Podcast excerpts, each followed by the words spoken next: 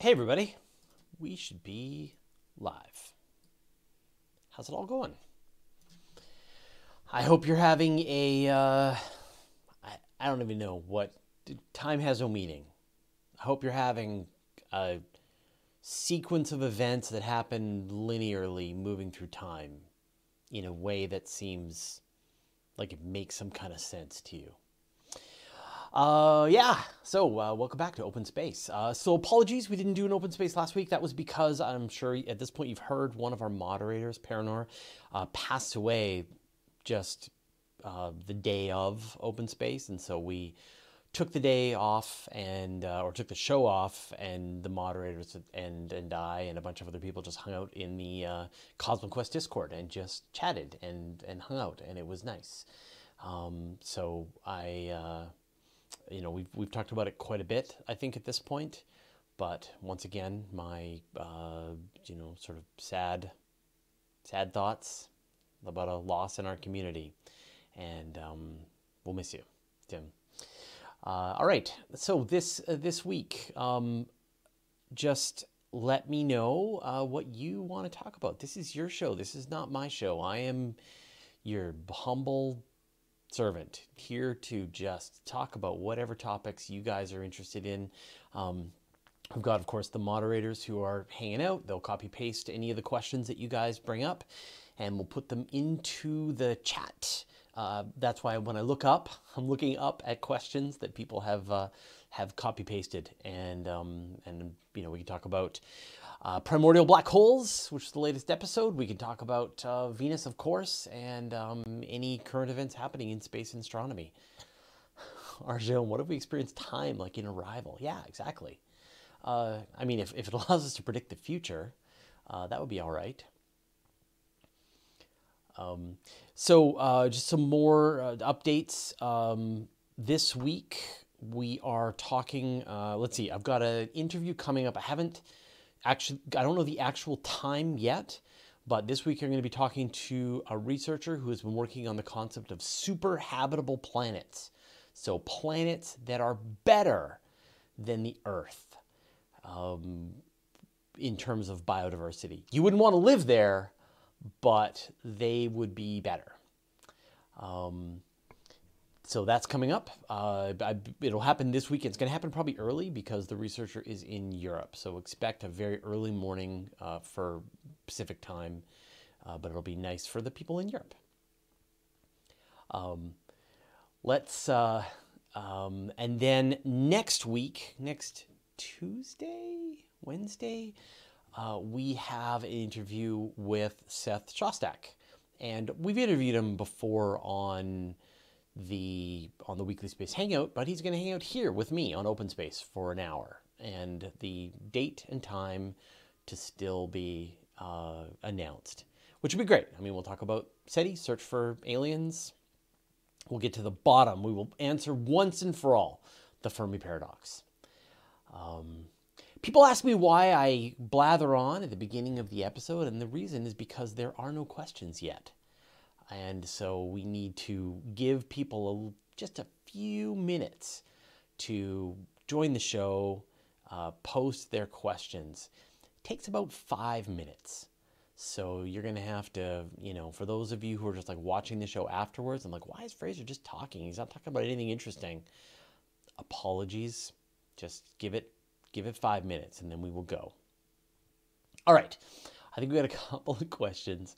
Um, uh, Zapfan Zapfan is asking any Chinese news about the Mars mission. I have not seen anything interesting. I read an article in Chinese um, uh, about a month ago, and they were just talking about the radiation environment that the probe was going through. They were tracking its movements as it was making its way to Mars. Uh, this is the Tianwen spacecraft, Tianwen 1, and it's going to be arriving at Mars, sort of with the rest of the of the collection of, of Mars spacecraft in sort of early 2021. But apart from that, it's a very long, boring flight at this point. So we will uh, we'll have to just wait and see see what happens when they go through their version of the five minutes, seven minutes of terror. Uh, I'm looking forward to it. The I mean, if anyone from the Chinese Space Agency is watching, please just just be as transparent as possible about all the information that's happening with your spacecraft. People here want to find out. Uh, Neko Girl asks, um, talk about the phosphine on Venus. I mean, I'm going to need a more specific question than that because we have done a video on it. We've done a question show where we pretty much focused on it. I did another question. We did a live question show where we pretty much focused on it. So at this point, I'm going to need a specific question because I sort of feel like we've we've hit every version of it. Um, Ronald Mitch, how many exoplanets are confirmed and how certain are they that planets were discovered? So we're, I mean, you can always go to the exoplanet catalog uh, let me see what the current number is right now. The exoplanet catalog from NASA says there are 4,284 confirmed planets, an additional 5,573 candidates. So, uh, there are 4,284 confirmed planets. And when astronomers use the word confirmed, what they that, that's a pretty significant level of observation. It means that they have seen uh, enough of either a transit signal or a radial velocity signal or a direct imaging signal uh, or an astrometry signal that tells them with a high degree of certainty, with confirmation from other people, that a planet is truly indeed there. And that's why you've got that big number. You've got that number of 5,573 candidates. So there are more more candidate planets than there are uh, confirmed planets at this point, and there will kind of always be, because you've got these spacecraft that are just they're just digging up, just even single detections, and they're just throwing them on the pile and, and letting other people follow on to try and make the confirmations. So it takes just time. Um, how, so how certain? That's when, when astronomers say that there are confirmed planets. That means they are very certain. Um, whoa, all right. Uh, Pisto Tootie is asking, do any of the Mars rovers have equipment to drill for microbes?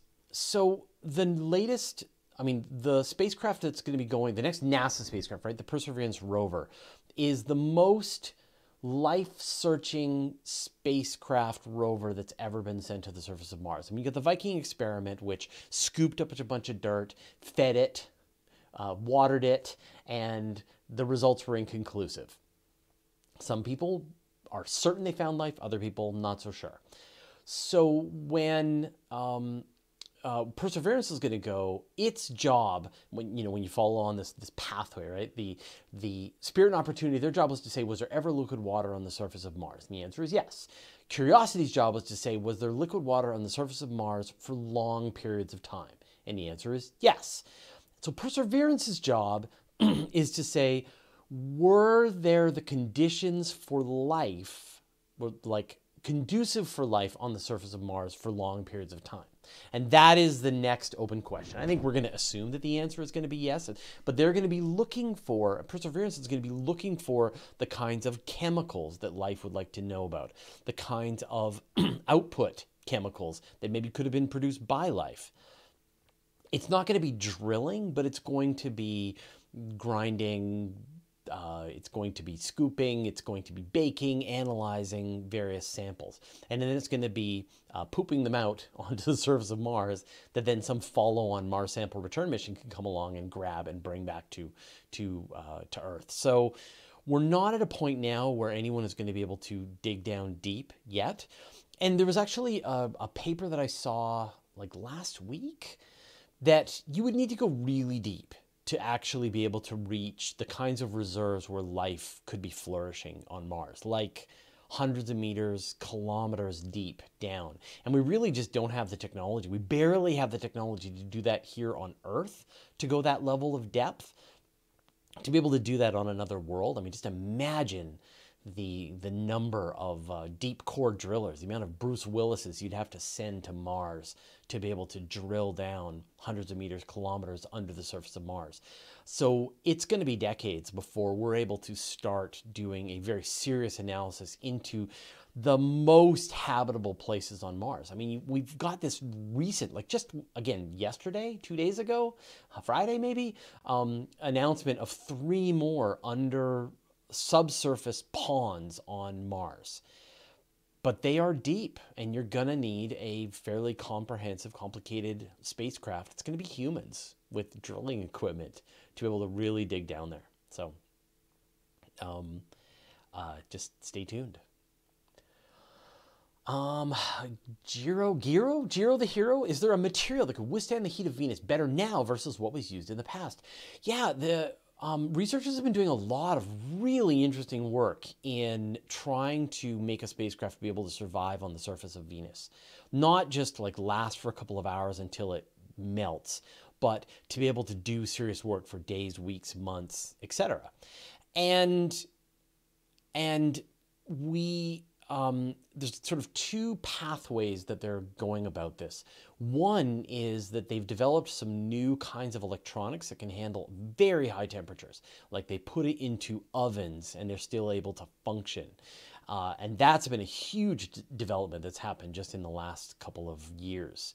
And that's going to probably do the heavy lifting. Any spacecraft that now goes to the surface of Venus is going to be equipped with these high heat capacity electronics.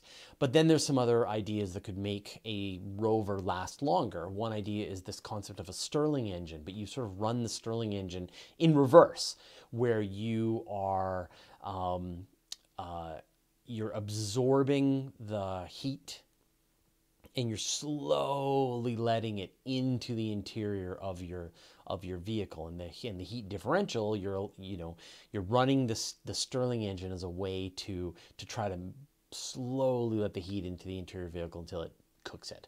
Um, and then the other idea is the idea of like a purely mechanical rover, one that has no electronics or very minimal electronics and uses mechanical methods for doing everything. When you think about those, you know, imagine something that is, say, wind powered and has a little windmill on top of it. And as the windmill turns, the rover's um, uh, wheels turn, and then maybe it's got some sort of thing that's on the top that's spinning, and it's like a mirror. And as the mirror is spinning, it's able to provide some kind of data back up to space. So uh, there's some really interesting. Now we've done a whole video on some rover concepts, but I think whatever is the next rover that's going to be going. In fact, NASA just did a pretty great challenge where they asked people to come up with lots and lots of ideas for rover concepts that could be purely mechanical or survive down on the surface of Venus for for long periods of time. So it's a pretty exciting field right now, and I think within the next, I'll I'll, I'll get one of the people who who's been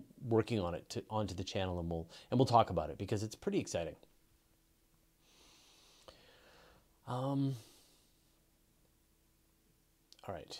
So NIFT, uh, how do you know if an exoplanet candidate has cleared its orbital path to become an actual exoplanet? Um, yeah. Um, the assumption i mean there is no way to know if an exoplanet is has completely cleared its orbit i mean it's the same thing here in the solar system we consider earth mars jupiter saturn etc to be planets poor pluto because it hasn't cleared its its pathway. Uh, you can but i mean from this kind of a distance you won't know if there's anything else in the orbit with the with the planet. If it's a fairly young star and young planets, then you would expect there to be some amount of mayhem going on in the uh, in the in the orbital areas. And then if it's a much older star like our sun, then you would expect that the planets have settled down and they smash into each other as much as they're going to do. So what's kind of fascinating is you can actually see the planetary rings or, or the um, you know in the accretion disks of newly forming star systems with the planets embedded inside of them, you can actually see the planets clearing out the rings, clearing out their their various orbits as they're orbiting around this this newly forming star. And then as the star gets you know evolves and gets uh, older, then its stellar winds kick in and they blow out all that intervening dust. And then whatever objects are left will start smashing into each other until you get a more mature solar system like what we've got but there is no um, you know there's no real easy way to see that they've actually cleared that out You just would detect, you know, every three months you see a blob move in front of the star that tells you that there's a planet there, but not necessarily that there's other stuff that's smaller that's just not transit creating the same level of transit signal.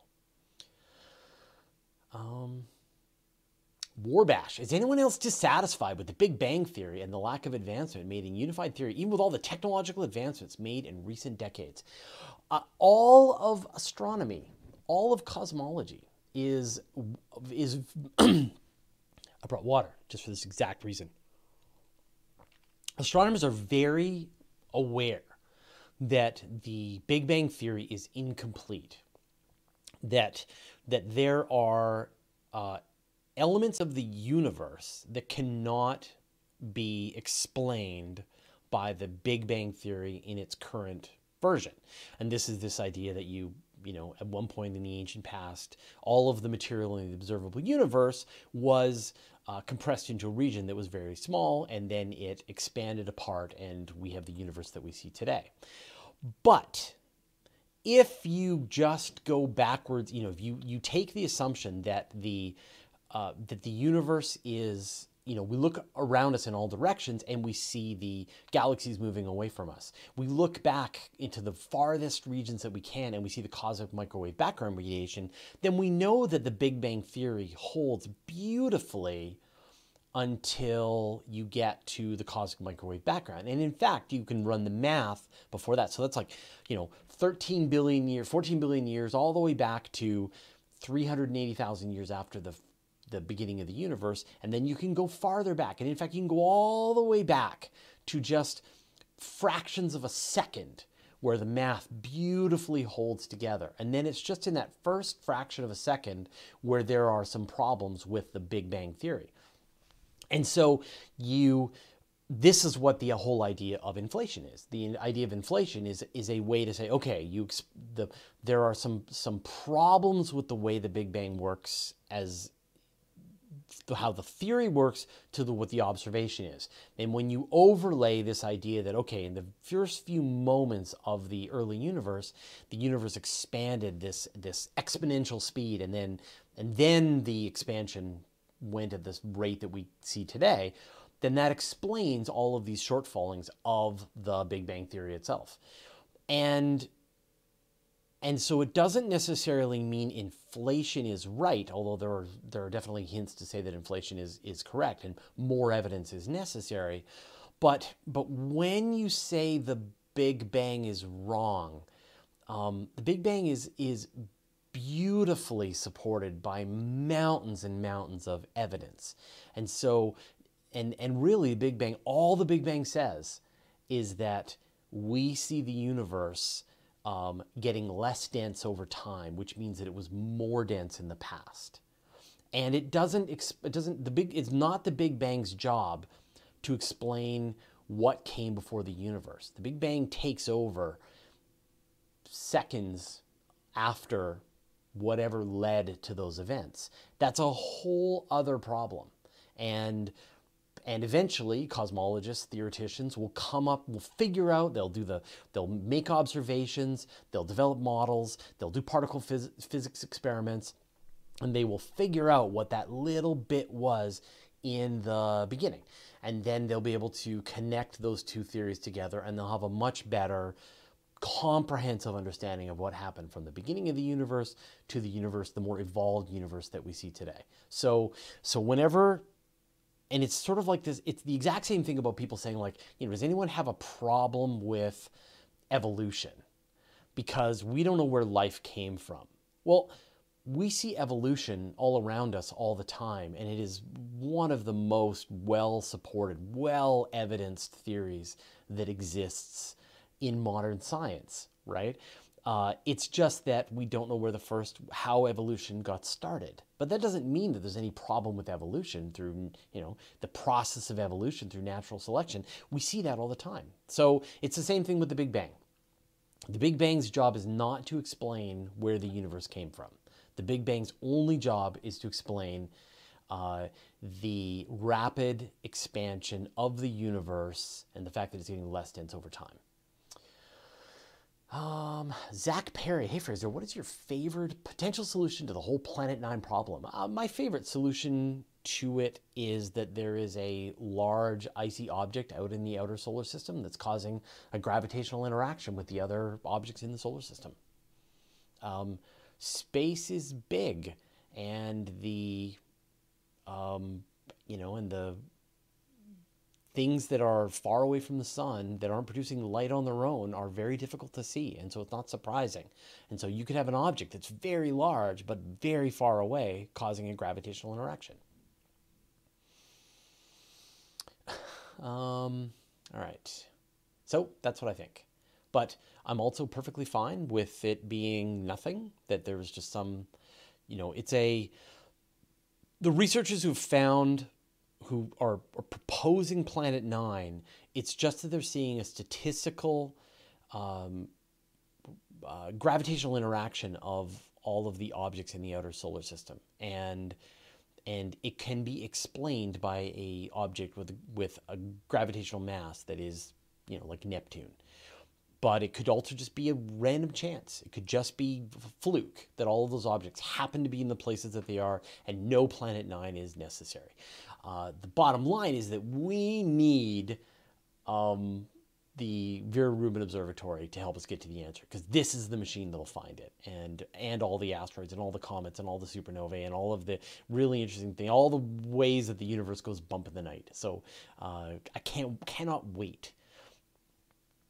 If if anyone tells you that that the Vera Rubin Observatory is, uh, you know, the telescope that nobody's been telling you about or heard about. Oh, I've, I've been just nagging about the Vera Rubin Observatory for years now. Irish asks, how long have you been keeping up with all things space?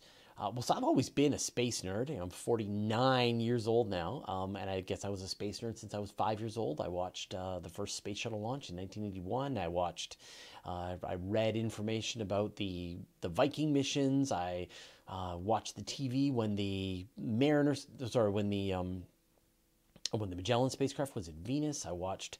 Uh, I was at I was one of my first jobs when the Pathfinder landed on Mars. I started Universe Today as my actual hobby, then turned into a career in 1999. So I've been doing this job, this pretty much exact job, although it was mostly in text but but uh, but it has transitioned to to podcast and videos. But I've been doing this for 21 years now. Will it be 22 years? Time has no meaning. Uh, I've been doing since 1999, so 21 years. Come 22 years? Anyway, yeah, a long time. I, I forget now. Um, ooh, Nico Girl asks. Okay, so you now you got your question, Nico Girl. Um, how likely do you think the phosphine excess on Venus is abiotic? And I had a bunch of people uh, link me to a video from Thunderfoot, just him just dunking on the phosphine discovery of Venus. And and that's like obviously the most likely answer is that it's abiotic that there is some process that we don't understand that is causing this signal of phosphine in the atmosphere of, of Venus. And it's just like the discovery of the megastructures, um, which turned out to just be gas, the discovery of an extrasolar, uh, sorry, an extra, or sorry, interstellar object, Oumuamua, which is probably just a rock, right? And one of the things that can create a signal of phosphine is life.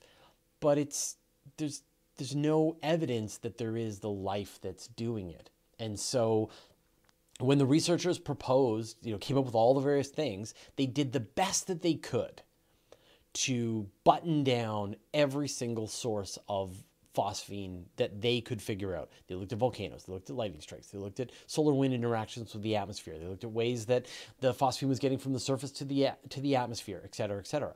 But they also just said, "Hey, science community, now's your turn to to figure it out." Like if anyone has an idea, they are ready and open, and that's how science works. And now you've got hundreds of minds. I'm seeing tons of papers. Like we just reported on a paper uh, last week about that actually there's probably a way that volcanoes could transmit uh, that level of phosphine from, you know, it's coming up from the interior of Venus and then somehow making it up into the upper atmosphere and it can explain it. So you're going to see this process go back and forth for years, for decades. Uh, if there's one thing I can tell you as a person who's been doing this now for 20 years more, uh, this is not my first rodeo. I know exactly how this plays out. I've seen it many times before. There's an amazing discovery there is uh, where the researchers they're, they're saying like, "Hey, we found this thing. Science, sort it out," and then science sorts it out. Uh, remember the the microbes discovery on Mars? Didn't turn out to be a thing. Remember the um, discovery of arsenic-based life in in California? Didn't turn out to be a thing. So almost certainly, this isn't going to be. This is going to. This is going to turn out to be not a thing. But the proper way to respond to that is with a scientific paper and with math.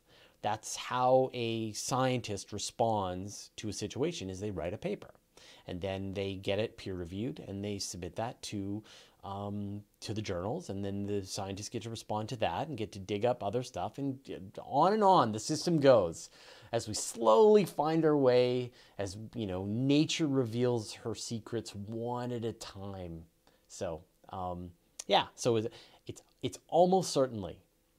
If I was to like guess, I would say it's 99% likely that it is abiotic, that it is not life on Venus that's producing it. But even if it's not, then it means it's a brand new methodology, an abiotic method of producing phosphine in the atmosphere of a planet. And that's very exciting because we are looking, you know, astronomers are looking for methods that they can search for life on other star systems that are that are light years away from us.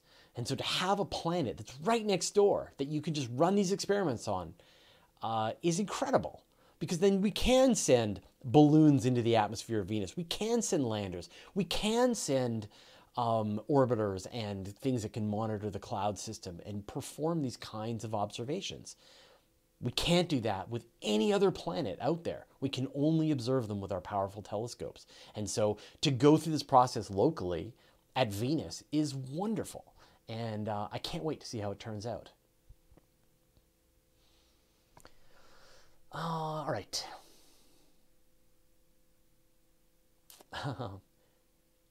Let's see. Okay, so uh, Nolan asks, I hear there is a radiation field around Jupiter. How intense is it? Would it prevent people from ever being able to approach the Jupiter sphere of influence? So I'm not sure exactly how intense the magnetosphere, the radiation sphere around Jupiter is at various distances, but I do know that if you're on the surface of Europa, thanks to that, you're experiencing um, uh, 1,800 times the radiation that you would be experiencing on the surface of Earth. And if you were sitting on the moon, you'd be experiencing about 200 times the amount of radiation that you would experience on the surface of the Earth. So it's bad. Like, I think it's about a 50 50 chance of killing you within a month. If you're on Jupiter, you spend a month on Jupiter, you're dead within about a month. Links, Linksov. Longtime viewers know that you're a gamer, good at RimWorld. Is there a chance for us to watch you play, or is your safe haven to unwind without us fans nagging you in the chat? Uh, that's a good question. I I don't know. Um, I play a ton of games. Yeah, I play. Uh, I play a lot of strategy games. So I play some space games. I play uh, RimWorld. Um, man, I should look at my list of games. Uh, Darkest Dungeon. I'm pretty good at that. Uh, Battle Brothers. Um, uh, I've been playing some No Man's Sky actually, which is a lot of fun. I I played Stellaris a while back and actually streamed it on my Twitch stream, and and it is tough because it's hard to be both enjoying the game but also trying to provide an entertaining stream. And I feel like like my job is to bring a high level of energy and and knowledge about space and astronomy and be here and answer your questions. I'm not great at those games, and I suspect that if I was just like hanging out playing RimWorld or whatever, you'd want to talk about space, and so I'd be like distracted from my game. Uh, so so that's that's sort of where my brain is at. Um, I do like the idea. I mean, I like the idea of being more, just more interactive and more transparent about the work that we do, but but I'm more interested in trying to bring the interviews that we do, the work that the that the that our our reporters are doing. You know, like like Universe Today is a pretty big machine at this point. It's not just me. There's uh, you can see there's all the moderators in the chat. There is, uh, you know, the writing team. We've got probably 10 writers at Universe Today. Uh, Chad doing all the editing. There's all of the people who are associated with Astronomy Cast and CosmoQuest and, and the Weekly Space Hangout. Like, it's a pretty big uh, group. And and I would love to sort of try to take some of the spotlight off of me and try to share it to the other people who are who are involved in the process. And so I think that's a thing that we're going to try to do more of. It's just, you know, like like let's the Verge did a pretty good job of that. I don't know if anyone listens to the podcast, the Verge podcast, but they would have a sort of a roundup of the different writers on the team who are working on interesting stories this week, and they talk about it. And I, I am kind of I'd like to do that kind of thing. So, so that's it. I mean, you know, it's tons of games. Um, uh, I should try Eve Online. I've tried, played a lot of Eve Online. My experience with Eve Online is mostly just floating in space in a capsule after my spaceship got exploded. Um, so yeah, I think people like the idea of me streaming games better than I think the reality of me streaming games.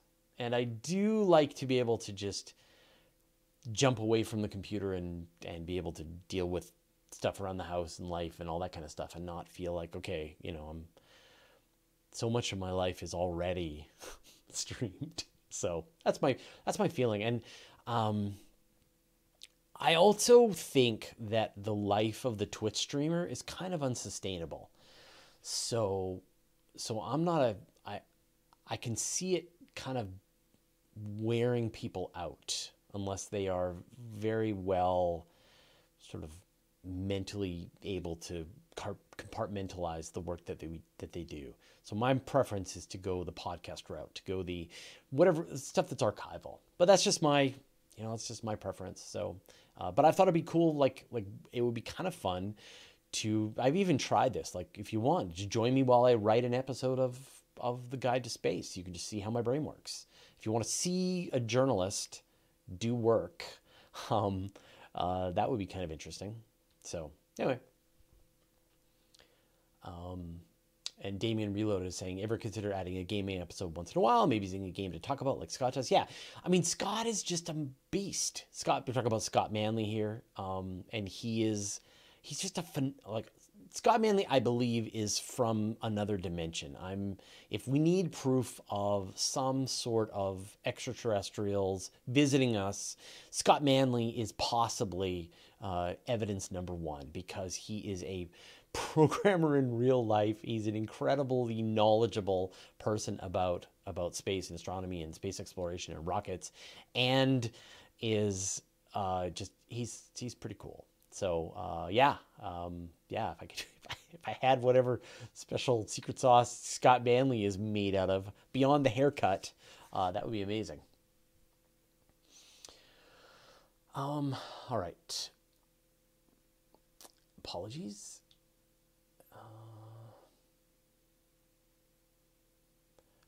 Oh man, there's so many good questions. All right, sorry. I'm just apologies to the people who are listening on the podcast. There's so many good ones. Okay, so Arjun is asking, could we detect planets in the Magellanic Clouds?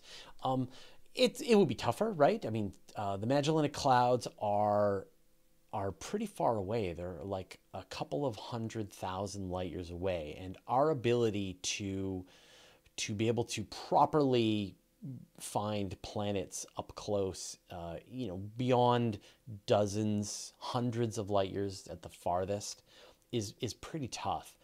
that said, um, you know, there was an announcement last week. Some researchers had found a planet in a galaxy, like the Whirlpool galaxy, like M51, which is um, 37 million light years away. Uh, that's amazing, uh, but but it was like a one-time event they saw, and it's like clearly it's like some planet orbiting a black hole or a neutron star or or something like that. So uh, it's a it's not a very dependable methodology. So I don't think we're going to be able to get a lot of planets in the Magellanic Cloud anytime soon without much larger telescopes, much more comprehensive. But it's it would be amazing. I mean, to be able to to see a number of planets in a in a dwarf galaxy like the Magellanic Clouds or the Sagittarius Dwarf Galaxy, which is the closest one. I think it's merely 75,000 light years away. Um, would tell us if planets are common in galaxies, you know, in dwarf galaxies, which is a different environment from from large spiral, you know, mature spiral galaxies like the Milky Way. So it's a very interesting question, but they're so far away. Um, there you go, T Home, got your question there. Um, Kelvin Onwura. Would a civilization living near a black hole measure the universe differently? Do different perceived time alter anything? Uh, yeah, if you had a civilization that was huddled up to a black hole, they would experience the universe differently than someone who is farther away from a gravity well like we are. They would see the universe moving more quickly. And there's a kind of a there's a really interesting um, and this is because of relativity, right? Uh, time dilation. So whenever you are in a gravity well, you experience time differently than when you're farther away from a gravity well. And you think about the movie Interstellar, they spent a day down or an hour down on this planet that was orbiting around this supermassive black hole. And then when they came up, decades had gone by for the rest of the universe, which is, um, and so it's, so, so that so imagine every hour that you spend on your planet orbiting around the black hole, the rest of the universe is experiencing decades. And and so you would be able to get energy from the black you know, as long as you feed the black hole then it's going to then then you're going to get bursts of radiation bad radiation. You're going to get you're going to you're going to get um, you know gamma radiation. So you've got to be able to have a way to shield that and turn that into useful heat. But it's the most efficient place that you could go but the other advantage is that you're going to have essentially you're going to be receiving energy from things like the cosmic microwave background more densely than if you were experiencing time at a slower rate. So you'll actually get a brighter cosmic microwave background. You'll be getting more photons shifted into the blue end of the spectrum. And so it's a way that you can um, use time, like to change the clock speed on your computer, essentially, to be able to live longer. And it's kind of a fascinating concept. But theoretically, uh, some future civilization I, will will want to huddle up to the to a black hole as the way to to survive the longest that they can into the universe. So it's a it's a great idea. Um, Let's see. Curious Borg, what was the most memorable fun launch you've witnessed and why? I've only witnessed one launch, and that was Osiris Rex. So I was at the Osiris Rex launch back in, man, I don't know, years ago, three years ago, four years ago. Uh, I took my wife Carla. We took Chad. We filmed it, and it was uh, it was amazing. It was definitely bucket list event. I've also tried to see a space shuttle back in 2011, actually my father is a photographer by trade, and he was the person who got me into space and astronomy when I was a kid. And so I tried to pay him back. You know, he was the one who got woke me up early in the morning, five o'clock on in 1981 to watch the first space shuttle launch. And so I wanted to pay him back. And so I got him on the. He was essentially he agreed to be the photographer for our trip to Cape Canaveral. And then my dad and I flew to Cape Canaveral, and he brought his camera and video gear and, and shot. And we took a bunch of really amazing pictures of the space shuttle. We got a chance to see the space shuttle up close, and we saw the astronauts talk and saw everything. Um, and then the space shuttle was delayed for for a month, and so we didn't get a chance to watch it. So it was uh, sort of bittersweet. We had a good time, but we didn't get a chance to watch the space shuttle. So that's it. Um, those are the only two. That's the only. Those are the only two times that I've attempted to watch a rocket launch, and one was successful. the The rule, of course, is that one does not book a return flight from Cape Canaveral. You you book your flight out there, but you don't plan to come home until after your rocket has launched. You know, uh, for the people who are seeing, for example, this this uh, month has been Scrubtober. Like all of the rocket launches have been scrubbed so far, like four or five in a row at this point. So just don't, um, you know, uh, don't don't anticipate rocket launching when you're hoping to. But with the number of the cadence of launches increasing, your chances are so good. And I, I talk about this all the time that, like, if you want an easy, really exciting bucket list item to knock off, go watch a rocket launch you go you go out to Cape Canaveral, you know, maybe in a time when perhaps there isn't a pandemic. You go to Cape Canaveral, you book a hotel on the beach, Cocoa Beach. It's beautiful. You sit on your deck with your Mai Tai and you get a view of the rockets launching that is as good as the view that we get from the press area on the on at Cape Canaveral. So it's and you don't even have to like you can stay in a crappy hotel outside of town and drive to the beach and sit on the beach and watch the rockets go up. And uh, it's super easy if you live in the united states to be able to pull that off. Um, let's see.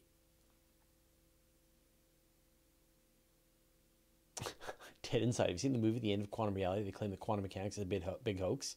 Uh, no but, you know, anyone who claims that quantum mechanics is a big hoax doesn't understand quantum mechanics. I mean, your computer relies on quantum mechanics. Like so much of modern electronic industry uh, re- absolutely depends on quantum mechanics. So it's like the, um, it's like one of the most accurately measured sciences there are. So, no. Uh, but you know, like what a surprise! People think things in science are hoaxes. That's that's something we've heard before. Um, Chris Petrula, I recently bought everything I need for deep space observation astrophotography, deep space object astrophotography. What are some good targets for this fall and winter? I live in Saskatchewan. Well, the best target is coming which is going to be uh, the Orion Nebula, which uh, you'll start to see. Well, it's up now if you're willing to stay up, get up early in the morning. In fact, maybe you should. If you live in Saskatchewan, now would be the time. Uh, just wait until um, early uh, early morning and watch the um, you know point you know whenever i'm not sure the exact time that orion is rising now but it's going to be in the middle of the night for you and it is uh, you know it's such a bright object. It's it's a tricky object actually because the core of the Orion Nebula is very bright. There's these four bright stars called the trapezium, which blow out the rest of the nebula. And so you have to, in order to get some really good pictures of it, you have to be able to to do uh, some some compositing where you take a couple of pictures of the core and then you take longer exposure pictures of the out the outer regions of the nebula and then you combine them together in a way that you find pleasing. So, but that's like the best object in the night sky, and it's coming. Um, Vista 2D. Have you seen the series Raised by Wolves? It's very weird but good sci-fi. Yeah, we watched Raised by Wolves. Uh, the beginning was wonderful. One of the most original pieces of sci-fi. Uh, very weird, and I loved the world building that they were doing. Uh, but the end just went right off the rails. So I do I recommend it? Yes. But it really went into I didn't enjoy the last half, the back half of the of the series, especially the the season finale. Without spoiler. Um, let's see. Maine. Could we be living in black holes and that's why we are not finding life? Uh, what would it mean to be living in a black hole? Um, if we're life and we're in a black hole, shouldn't we be able to find other life here in the black hole? So, um, whether or not we live in a black hole, which there's no reason to believe that we do, um, there's if we exist, then in theory, other life should exist. Rahastaja. How many years until moon tourism is reality? Um, good question. Uh, define tourism. um, so, when will a very rich person be able to go to the moon? I would say in about 20 years. Like, if you're willing to spend $20 million in about 20 years from now, you'll be able to go to the moon, probably on a starship. And there'll be a bunch of people, and they'll they'll they'll fly you to the moon like with a bunch of people. You'll land on the moon. You'll go to the moon cafe, and then they will fly you back home. Maybe you'll spend a couple of days on them. I don't know if there'll be that level of infrastructure in, in 20 years, though. When will regular people be able to fly to the moon and go there? Hundreds of years, I think. It's going to be a long time before there's enough infrastructure to bring down the price. Like, like y- you will get to a point now where you can decide um, house or trip to the moon. That'll that should come within three four decades, I think. Um,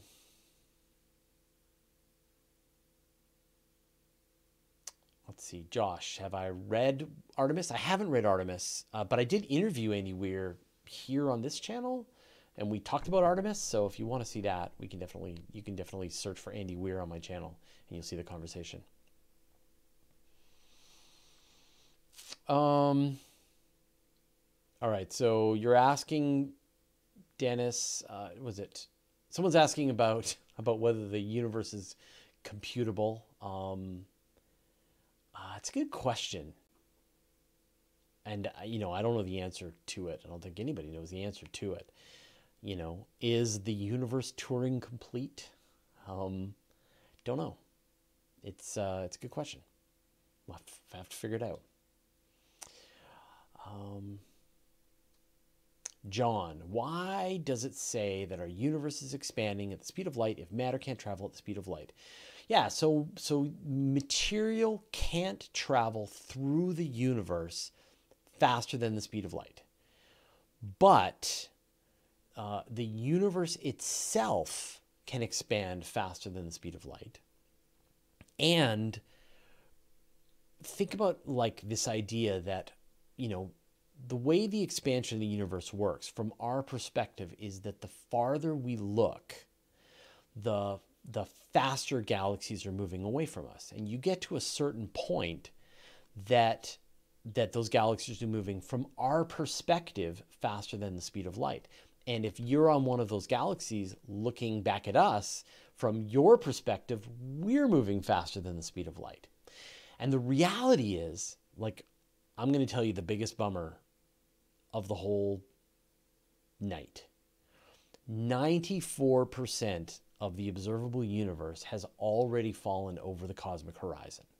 So 94% of the universe is already on its way or has already gone faster than the speed of light from our perspective, and therefore we can never reach it. So the actual explorable universe is that 6% that's left over. That's the accessible universe for any you know if the robot apocalypse happens tomorrow and the and the staple uh, the paperclip uh, manufacturers start going as quickly as they can turning as much of the universe into paperclips as they can only 6% of the universe will be accessible to them, and the other 94 will never be accessible because it's already falling over the cosmic horizon from our perspective. And that's if you hurry. That's if you start right now. Not if you wait a few billion years, then even more of the universe will have fallen over the cosmic horizon. So, uh, yeah, the farther something is, the faster it's going, and the and things can be going faster than the speed of light. But from our perspective, they're not. Um, they're but but from our perspective, but they're not actually moving through space faster than the speed of light. Uh, Tom Watson, if the moon is in Earth's gravity well, why is it moving away from us and not towards us? Well, so I mean, the, this was of course the question that Newton figured out, which was like, what's with the moon? He, looked up at the moon. He's like, the, is the moon like stuff here on Earth? Why doesn't the moon just crash into the planet? And he realized that the moon was falling around the planet at a speed that it just always misses the planet. And it's the same thing as orbit. That's the same thing that happens to the International Space Station. The moon is doing the same thing. Now, the question that you're asking is why is the moon drifting away from the Earth? And the reason is because the moon is slowing down the Earth's rotation speed. And as the moon slows down the Earth's rotation speed, the total amount of momentum in the Earth Moon system has to remain balanced. And so, in order to compensate for slowing down the Earth's rotation speed, the moon has to uh, move outward just a tiny little bit every year. And the Earth's rotation slows down, and the moon moves out, and the Earth's rotation uh, slows down, and the moon moves out, and that's just what's happening. Now, if the moon was closer to the Earth, the magic number is the day length. So right now the moon takes 28 days to turn around to go around the Earth. But if the moon took 23 hours to go around the Earth, then it would be doing the other thing. it would be speeding up the Earth's rotation and it would be drifting closer to us to compensate. And that's what's actually happening with Phobos. Is Phobos takes like 14 hours to orbit around Mars, and so it's actually speeding up Mars's rotation speed and it is moving closer to Mars to compensate. In the next 30 to 50 million years, Phobos is going to get torn apart and and uh, and crash into Mars. Uh, fast Hemi machinist. Do we know how fast the universe is expanding? yes, but this is like an argument now.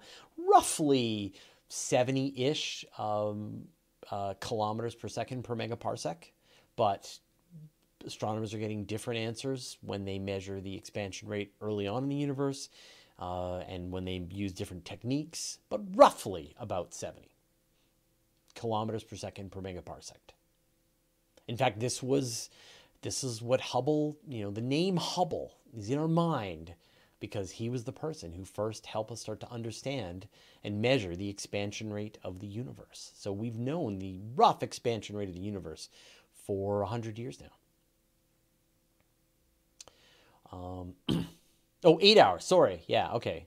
Thanks, Powell. Maybe it was Deimos takes longer, but yeah, that's great. Eight hours. So there you go. Eight hours for for Phobos to go around Mars. Um, uh, Kyle Hunt has could Venus or Mercury eclipse the sun from our perspective and has it caused a shadow or temperature drop on Earth? So absolutely. Um, in fact, we so when Mercury and Venus pass in front of the sun from our perspective, we call that a transit.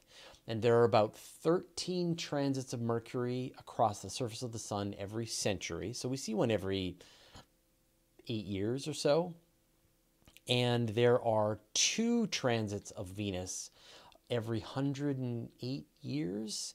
And so we saw one in 2012 and we saw one in 2004 because they're separated by eight years.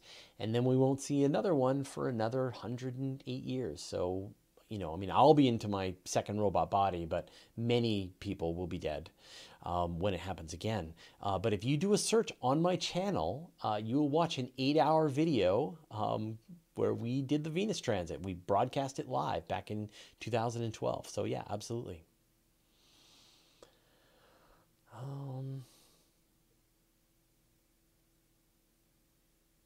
let's see. Such great questions. Sorry, I uh, I really enjoy this. Um, and we only got a couple of minutes left. So, Arjun, what do you think? What do we feel was the most significant scientific advance in the last 20 years? Uh, oh, that's so tough. It's so weird. It's so weird. I'm, I, you know, I don't have an answer for you, and I, I don't like um, those kinds of questions in general because it's really hard. Like, what's your favorite planet? What's your favorite place to go in the universe? What's your favorite spaceship? Um, what's your favorite scientific advance? Uh, I there are so many, and so we did an episode of Astronomy Cast where we tried to think about all the big scientific updates, and we're so in the middle of it. You know, I'm reporting on incremental updates that are happening every day. And so I, I rarely get a chance to poke my head up and sort of look at the big, big picture stuff. The first photograph of, of the event horizon of a supermassive black hole is pretty big. The first images from the, of the surface of Pluto by a spacecraft is pretty big. Um, the discovery of the chemicals for life, the whole just the whole concept of potentially life on Enceladus and and Europa. Um, the f- discovery of planets orbiting other stars. I mean, if I was to go back to 1995, so 25 years, I'd probably say the first extrasolar planet would be the biggest scientific advance in space and astronomy, and probably would be a contender for one of the most important discoveries in science entirely. So I'm going to do that. I'm going to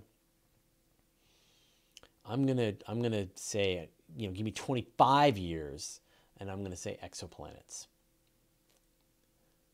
Um,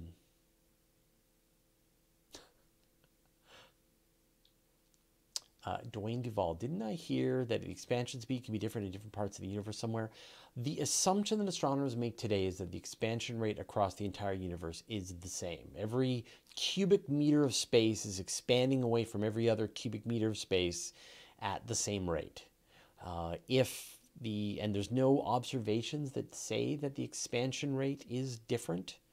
Uh, it's possible that the expansion rate was different at different times in the universe, but that is still um, just a possibility to explain uh, the differences in the cosmological expansion rate of the universe. Um, Nicholas B is saying, "What about gravitational waves?" See, everybody's putting in their their things. Yeah, um, but like if I had to choose between discovery of gravitational waves or the discovery, I mean, gravitational waves, yeah, amazing, right? A whole new method to perceive, a new sense, uh, is pretty amazing. But if I had to choose between gravitational waves or planets orbiting other stars, I think I'd go with planets orbiting other stars. So that's just me. Um, but both, but don't make me choose. That's why I don't like these questions. I don't like to, I don't like to like what is the best.